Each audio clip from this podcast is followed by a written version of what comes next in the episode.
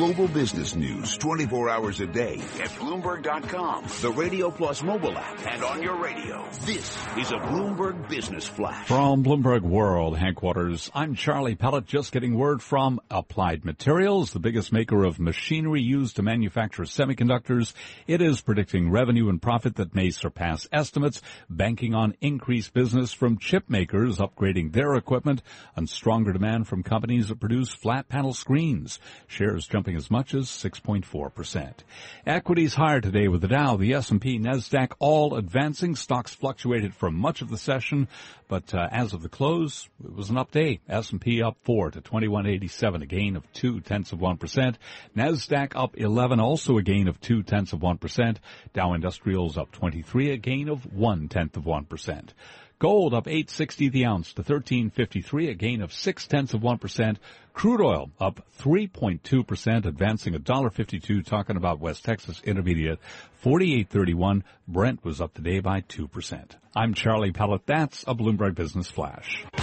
You're listening to Taking Stock with Pimm Fox and Kathleen Hays on Bloomberg Radio. Taking stock of hedge funds, taking stock of hedge fund fees with Don Steinbrugge. He is managing partner for Agecroft Partners. They're based in Richmond, Virginia, and he joins us now.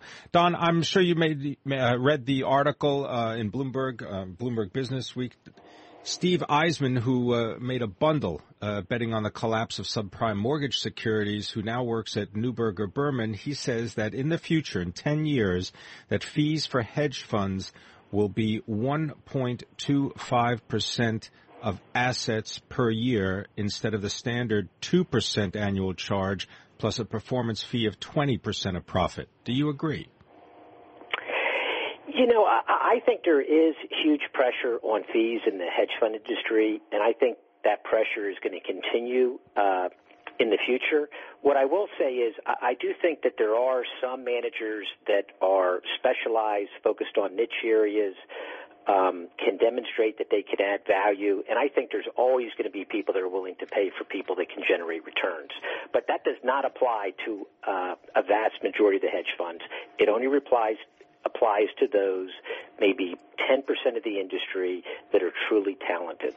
Uh, well, Don Steinbrugge, I remember several years ago speaking to the former president of the Dallas Federal Reserve Bank, um, Richard Fisher, who started at Brown Brothers Harriman and, you know, bond fixed income currencies, had worked in government, started a hedge fund though back in the 80s when there weren't very many of them around and, and sold it then, uh, and, and made good money on it. Not like he probably would if he'd, you know, done it 10 years later. But, uh, he said back then he got, had this vision of things getting, the industry getting so big, you just would not be able to have enough people to do that kind of high performance, that the quality of the hedge fund and the returns would probably be diminished over time. And it seems like that's what we've seen. Too many people jumping into a very tough industry.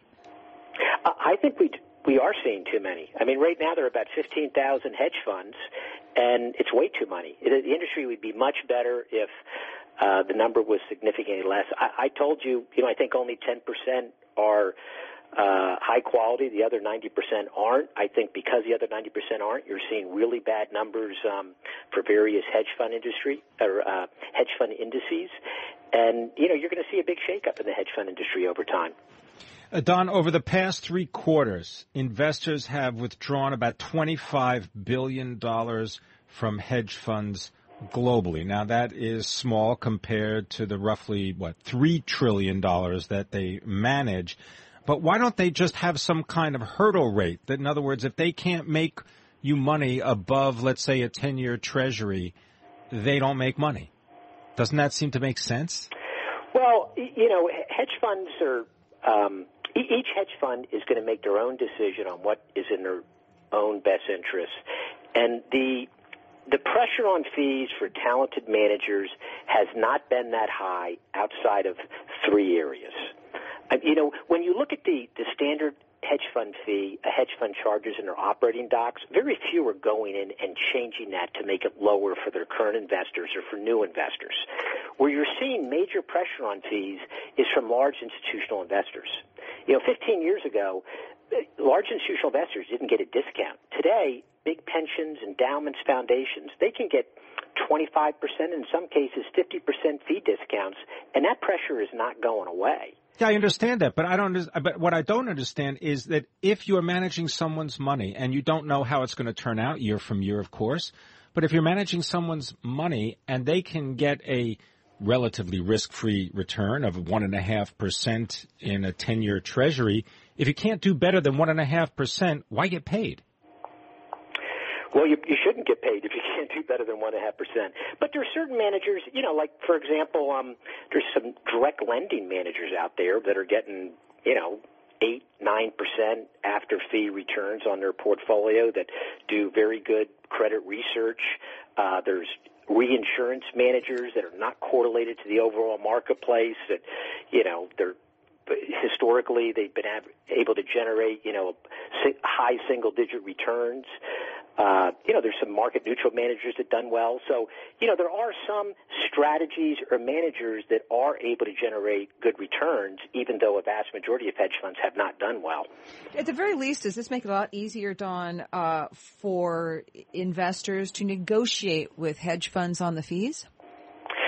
If you're large, you know, I mentioned the operating docs of hedge funds that talk about what fees hedge funds charge. Most are still charging one and a half and twenty or two and twenty to someone who's going to allocate one million dollars. If you're going to allocate, you know, fifty million and you're a pension endowment or a very large family office, you're going to get a big discount. Where you can get discounts is um, from smaller managers. You know, fifteen thousand hedge funds, majority below 100 million, 5% of assets are going to managers below 100 million. A lot are offering founder share, 50% discount. Great place to invest because, you know, these managers are small, nimble. Some of them can generate, I think, much better returns than larger managers. Also, 40 Act is growing, but you got to be very careful about 40 Act because they tend not to be run the same way as the hedge fund. All right. Well, Don Steinbrugge, thank you so very much for joining us. So you'll have to come back soon and educate us on uh, the next chapter of the hedge fund world in particular. But if you're going to make it, what does it take? I bet Pimm Fox would be a really good hedge fund manager. Not at all. No. Well, you never know. I want to thank Don Steinbrugge, a managing partner at Agecroft Partners. I want to thank our technical director, Reggie Bazil, and our producer, Samara Lenga. I'm Kathleen Hays along with Pimm Fox. We want to thank you for joining us today. Keep it right here. This is Bloomberg. Coming up, Bloomberg Law will take a look at a lawsuit targeting 16 banks. They're being sued for allegedly manipulating a key Australian interest rate benchmark in attempt to generate billions of dollars. That's next.